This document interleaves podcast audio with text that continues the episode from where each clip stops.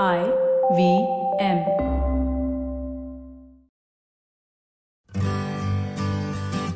Hi, I'm Utsav, a behavior researcher by training and a slow traveler by passion. Postcards from Nowhere is a travel podcast where I condense a decade of travel experiences and explore not just the where, but also the why and how to travel. My stories emerged from slow traveling the less explored parts of the world: Bosnia and Herzegovina, Armenia, Uzbekistan, and even China. At the end of each story, I give practical tips and new ideas about how to travel better. This week, I take you to the Chernobyl exclusion zone to tell you about an unlikely story of hope and healing. A much needed one as we wait to see the end of 2020.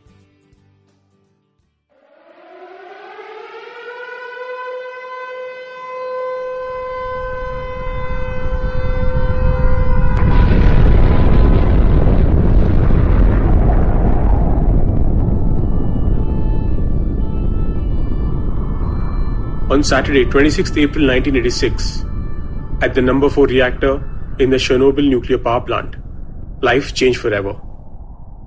The nuclear accident, considered one of the worst in history, took an estimated 4,000 lives and created radiation impact for countless others. The personal face of the tragedy was poignantly captured by Svetlana Alexievich in her book, Voices from Chernobyl, The Oral History of a Nuclear Disaster.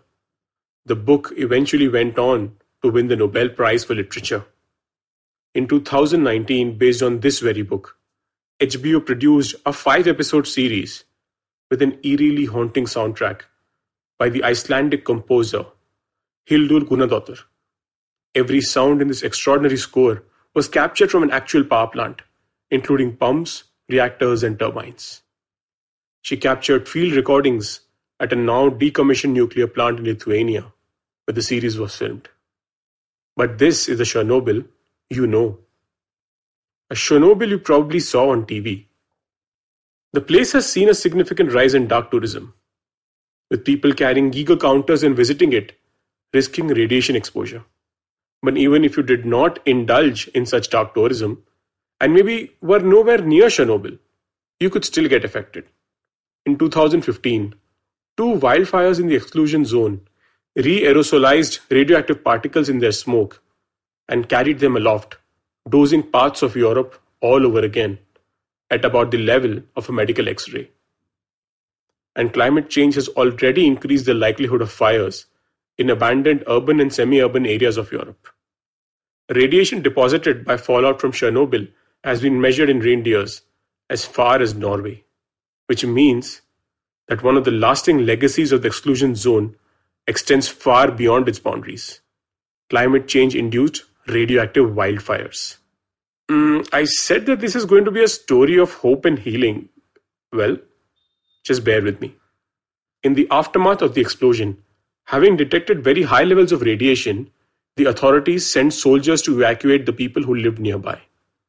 When told by the soldiers she could not take her pet with her because his fur was radioactive, an elderly woman told them, "No, boys, I wouldn't go without the cat. How can I leave him? I won't leave him by himself. He is my family." The scene was recorded by filmmaker Sergei Guryn. Now, Guryn told Svetlana Alexievich that he only films animals. He once showed his Chernobyl films to children. They asked all sorts of questions, but one really cut into his memory.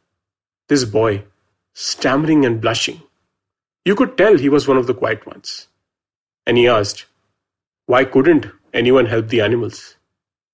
Later, after the evacuation of the residents, hunters were sent into the exclusion zone, a 30 kilometers radius around the nuclear plant, to exterminate all the pets that had been left behind. In our telling and retelling of stories, we often put us humans at the center of the narrative.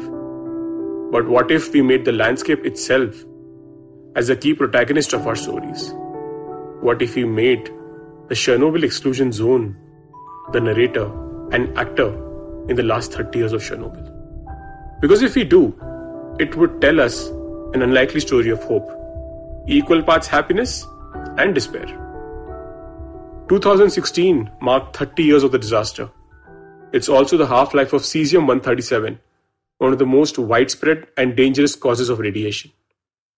It means the amount of cesium has dropped by about half in 30 years. A great way to understand the impact of the disaster on life in the Chernobyl exclusion zone. In the absence of human beings, animals rule Chernobyl. The area has seen a surprising return of wildlife of all kinds, from moose, deer, beaver and owls, to more exotic species like brown bear, lynx and wolves. Without people hunting them or ruining their habitat, wildlife is thriving despite high radiation levels. One can count dozens of birds, ravens, songbirds, birds of prey, and dozens of swans paddling in the radioactive cooling pond. This is not to say that the radiation has not had an impact. Voles have higher rates of cataracts. There is partial albinism amongst barn owls, and cuckoos have become less common.